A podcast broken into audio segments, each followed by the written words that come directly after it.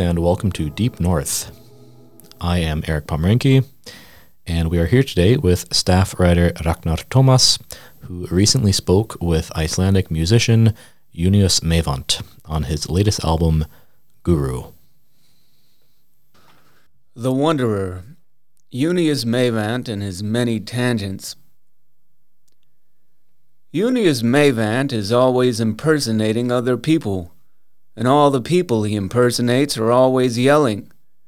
His father, when he, Junius, was learning to play the guitar, "Could you play something else?" His grandfather, on the eve of his ninetieth birthday, when told he needed to evacuate his home because of an eruption, "I'm not going anywhere." He, Junius, when rousing his drowsy thirteen-year-old son in the morning, "Why are you still up? You're supposed to be in bed by now."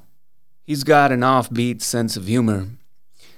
It's like his family and everyone he knows come equipped with a rectally installed midget fuse bound shortly to be engulfed by a flame, as if they were typecast Italian-Americans starring in some loud New York sitcom.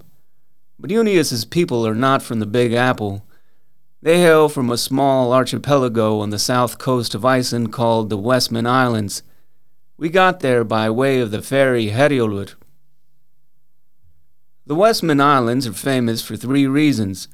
One, a nineteen seventy-three volcanic eruption that sent the island's confused population scuttling towards the harbor prior to being begrudgingly evacuated to the mainland.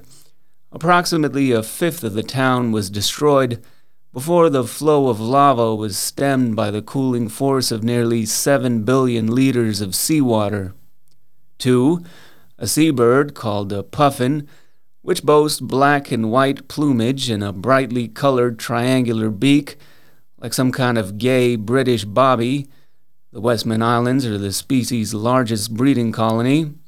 And three, the annual National Festival, first held in eighteen seventy-four to commemorate the thousand-year anniversary of Iceland's settlement, and which every summer draws over ten thousand attendees, attendees who rarely find themselves standing perpendicular to the ground. I once attempted to pitch a tent on the festival grounds, only for a drunken youth to pass out between the tent pegs, and then another drunken youth passed out on top of the first. Junius Meyvant, whose real name is Unnar Gísli Sigurmundsson, has stories to tell about all of these three phenomena, and lots of other things too. On the eastern edge of town there's a fading yellow house with a roof of gray corrugated iron, a gravel path lined with skateboards and kids' bicycles. Junius's three children, licks the entrance of the house, which Junius calls home. Junius has recently departed his home, or so we've been made to believe, for the purposes of a food run. As we await his return on a cloud-heavy Thursday morning, I take note of the brake lights on the gold-colored Land Cruiser parked in Junius's driveway, which suddenly begin to glow red. The engine turns over, and the cruiser stutters onto the street, and Junius, wearing an impish look on his face, points at us through the rolled-down window. "I'm just gonna grab something from the bakery," he yells. "Are you hungry?" I glance at my colleague, who shakes his head. "You're not terribly upset, are you?" Junius inquires, beaming like a naughty child, well aware that he's kept us waiting, and that he's going to keep us waiting longer still. When he finally returns in a yellow coat and fashionable-looking pants, Junius is carrying a handful of brown, brittle bakery bags, two of which contain a Parmesan pastry with a cheese dip. He leads us into his backyard, past a hippie camper strapped firmly to the earth, to a small garage that he's converted into a studio. It was here, he'll later tell us, that he recorded most of his new album, Guru. The album is ostensibly the topic of our interview, although that topic will prove something of a moving target, coming in and out of view like a clay pigeon as we, the trap shooters, endeavor to steady our aim. We've only just begun to discuss music when Unius tosses out a non sequitur, mentioning that my colleague looks a lot like Tim McGraw in the T V show eighteen eighty-three. My colleague hasn't seen the show, excusing any unfamiliarity with television-related references by the fact that he, quote, never has the T V to himself. Unius, apparently unsatisfied with his justification, gestures towards the obvious solution, the acquisition of a three-storied house, precisely the kind within which he resides, so as to throw things into a convenient disarray.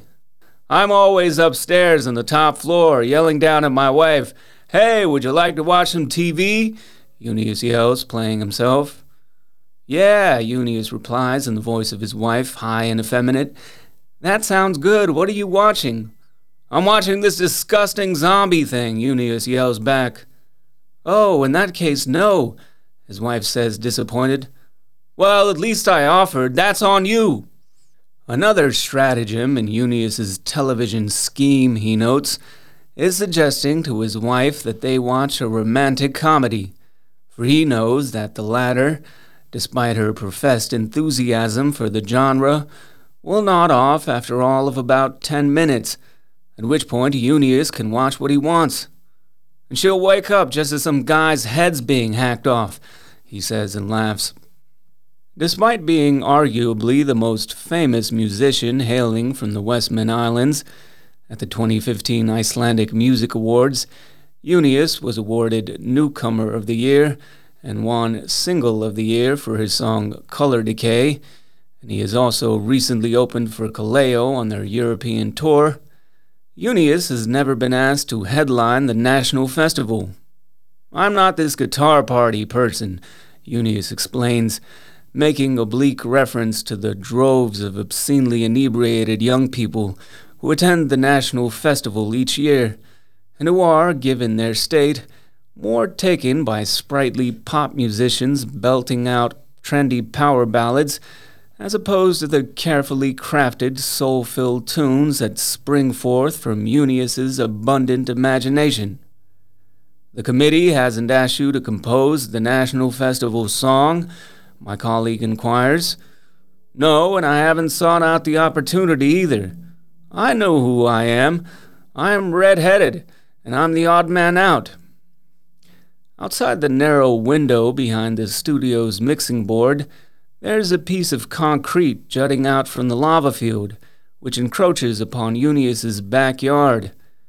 Unius explains that it was swept there during the eruption, adding that the lava fields are a popular attraction among tourists. Once, while he was working inside his studio, trying to troubleshoot some sound effect or other, he glanced up at his window and met the enraptured gaze of an Asian couple. "Ooh!" the couple swooned, as if having stumbled upon some rare natural phenomenon, which they most certainly had. Unius shrieked. "Ah! They probably thought I was going to shoot them," he tells us. At the time of the eruption, which occurred on January twenty-third, nineteen seventy-three, and which happened to coincide with the ninetieth birthday of his late grandfather, Unius's father had newly relocated to the mainland. All of his extended family, however, were still residing on the island, and as the family hurried to evacuate, his grandfather refused to leave. "Until," Unius says, "all the women in the family started yelling at him, 'You get the hell out of here!'" Coincidentally, Unius adds, if you want to picture what my grandfather looked like, you can just think of Halldór Laxness. People had certain faces during certain periods of history, don't you find? Guru is Unius's third full-length album. It was released in November and features nine songs. All of the songs seem to fit neatly within the soundscape of Unius's oeuvre, with the notable exception of the last track, Undravera, literally Wonder Being, which is over seven minutes long, written in Icelandic, and features a haunting male choir, beseeching the good graces of some otherworldly being. It's a song that seems inextricably linked to the author's faith. Unius was raised in the Bedell congregation, a Pentecostal church founded in the Westman Islands in nineteen twenty-six by a Norwegian missionary by the name of Erik Aasbo. Junius's grandfather would later become the director of the congregation, and although Junius no longer frequents church gatherings, he still drops by on occasion. His roots in music can be traced to the congregation's many live performances. When asked about the man up high, Junius says that he believes in the God of the church, although he's not religious per se. God to me is more like a feeling, a kind of energy, he observes. You know when the energy is good, you also know when it's bad. You can sense it. I first heard Untravera a day ago during an especially hectic errand run in the city of Reykjavik, and it's all I really want to discuss with Junius. Listening to Untravera for the first time was like having the veil of reality abruptly withdrawn, so as to expose another more naked reality residing below the first. Have other people experienced such a strong reaction to the song, I ask? No. I'm sure that very few people have actually listened to it, Junius replies. On this point, I inquire whether he thinks that his friends and colleagues offer genuine feedback on his music. Junius retorts that he doesn't want honest feedback. It's like having constructed a house from the ground up and then someone going, "You know, the color that you chose. You shut your mouth. You get the hell out of here. I've built this thing already." Junius screeches at his imaginary detractors. I try to sustain the solemn note. It strikes me as very different from everything else that you've composed, but I'm not sure whether that's your experience. Yeah, sure, it's very masculine and very serious, Junius interjects. It's this very Icelandic kind of song. He tells me that the choir consists of a few guys from the men's choir Fóstbræður, alongside a few members of the Westman Islands Choir. Junius was listening to a lot of mariachi choirs prior to composing the songs.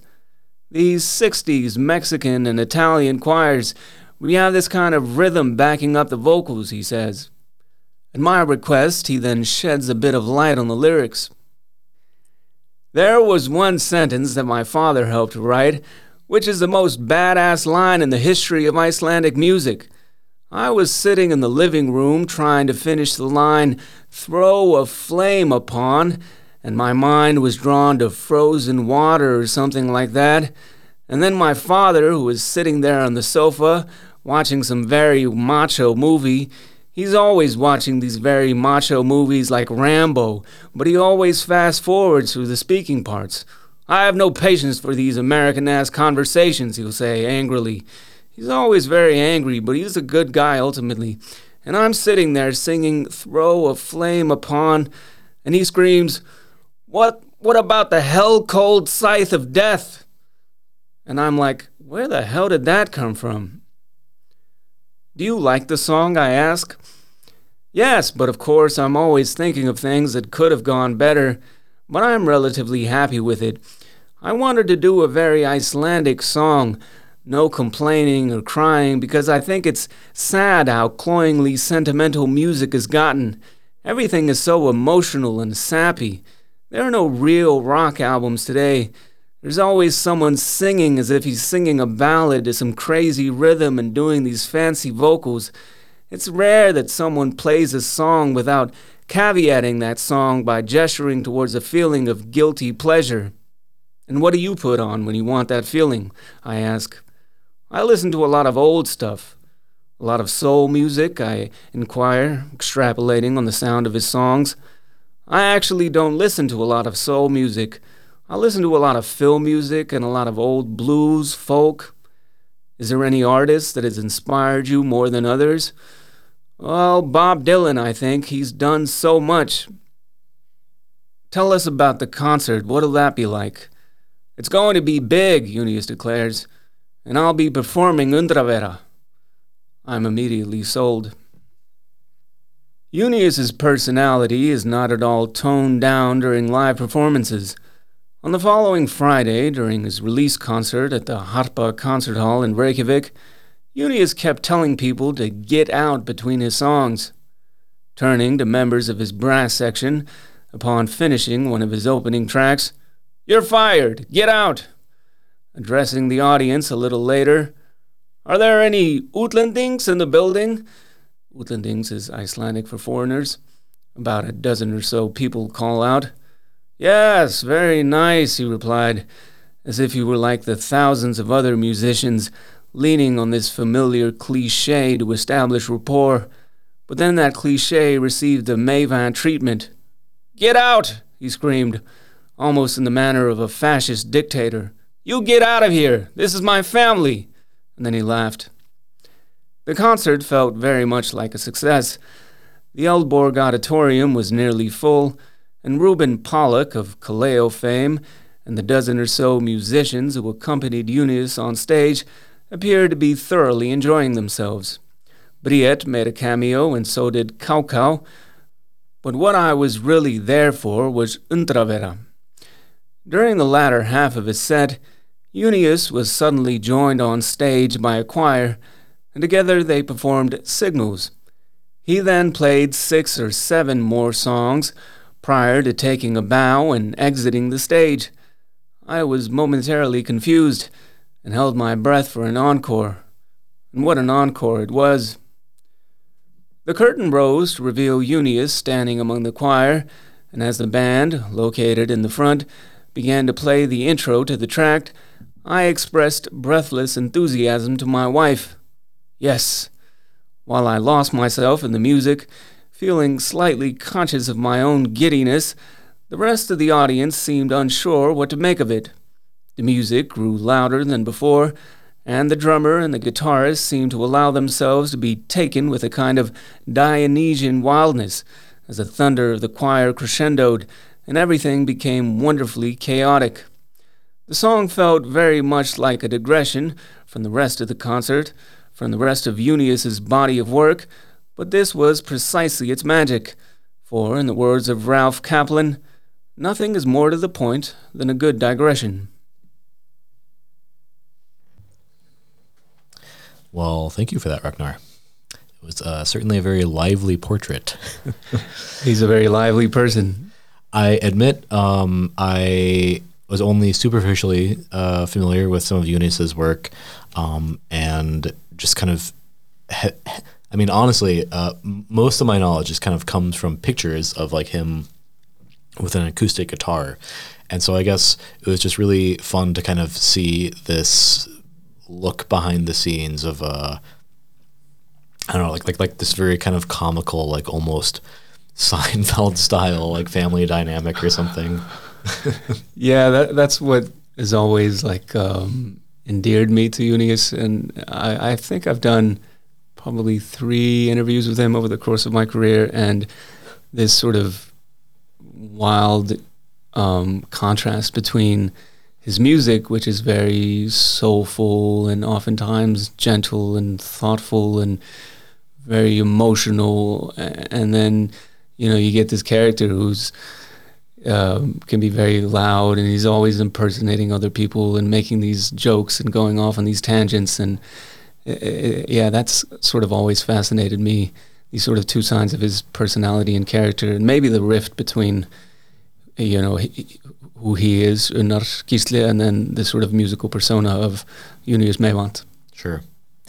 And not to kind of pin anyone down with genre tags and stuff, but, you know, just for people who haven't heard Eunice's work, uh, you mentioned uh, blues as a kind of potential influence. Uh, you know, how would you just kind of describe uh, some of his work?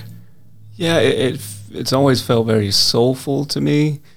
Like, you know, and soulful in the sense of maybe, I don't know, my mind goes to sixties or seventies soul music, and with these sort of very large and ambitious arrangements and orchestrations. So you have, you know, the, you have this sort of uh, basic setup of, you know, guitars, drums, bass, and then you have a brass section very often, and then a string section.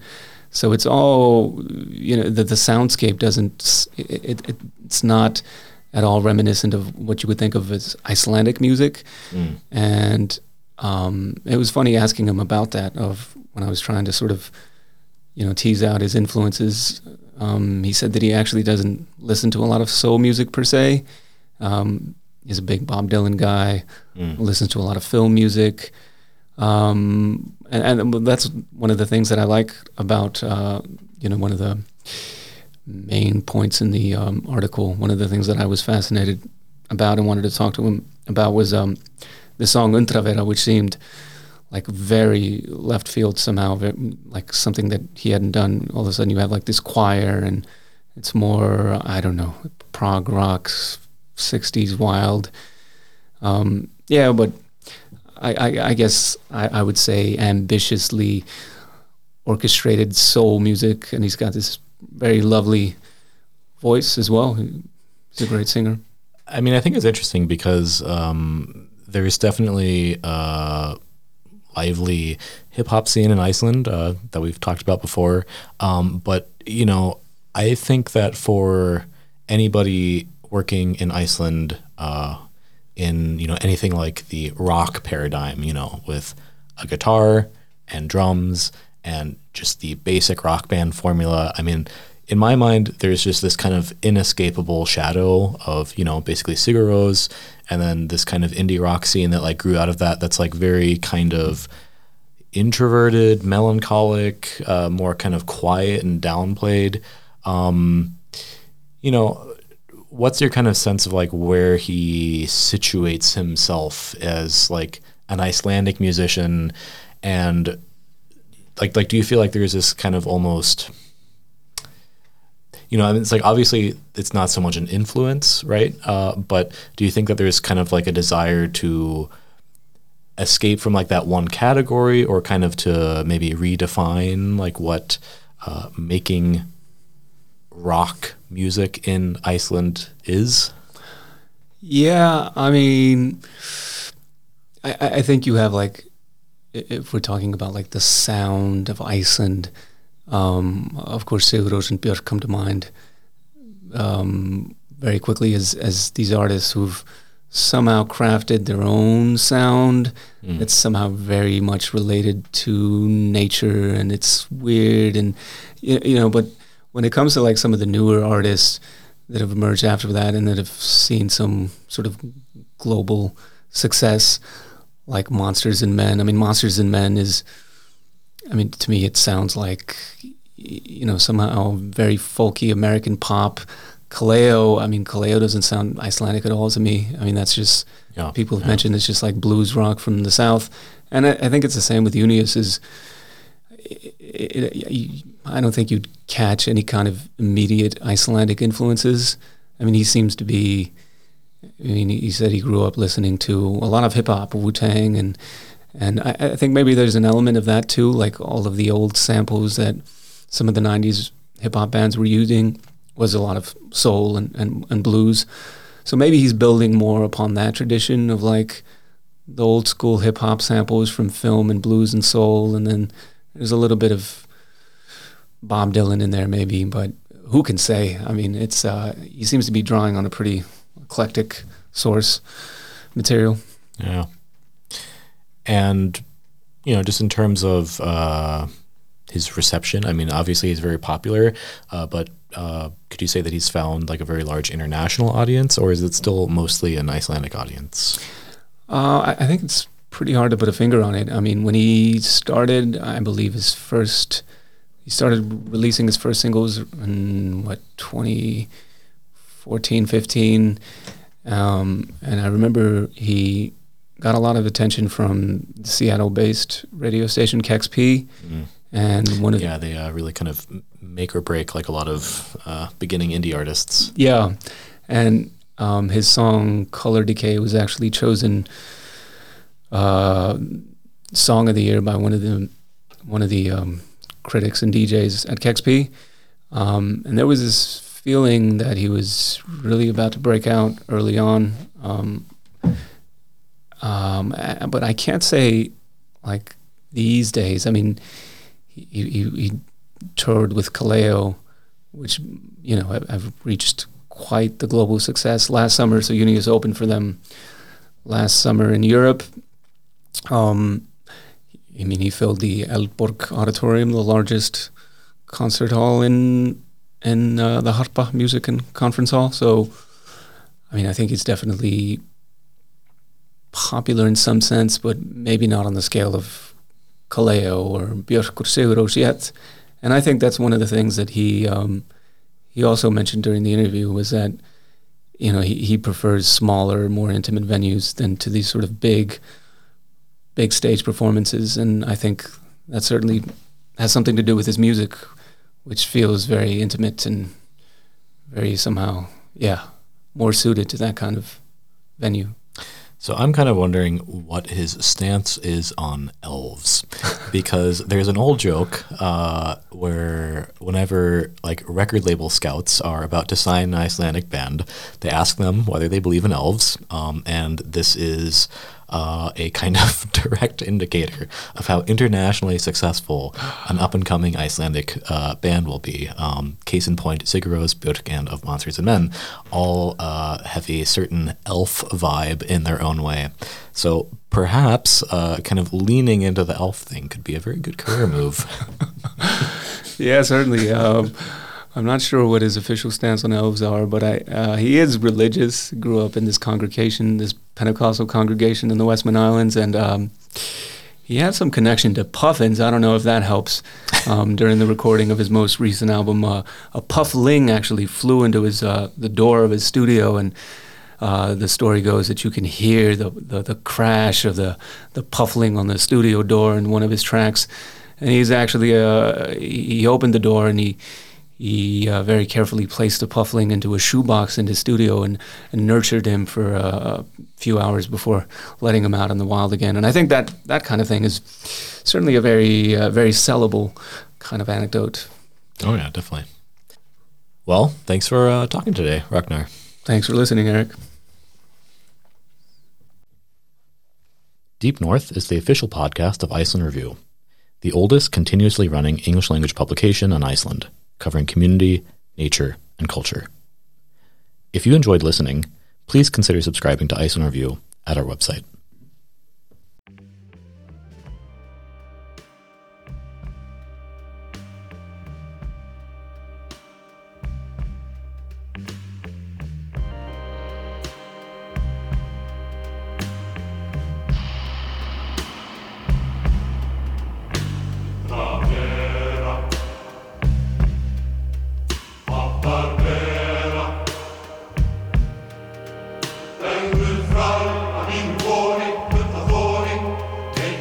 All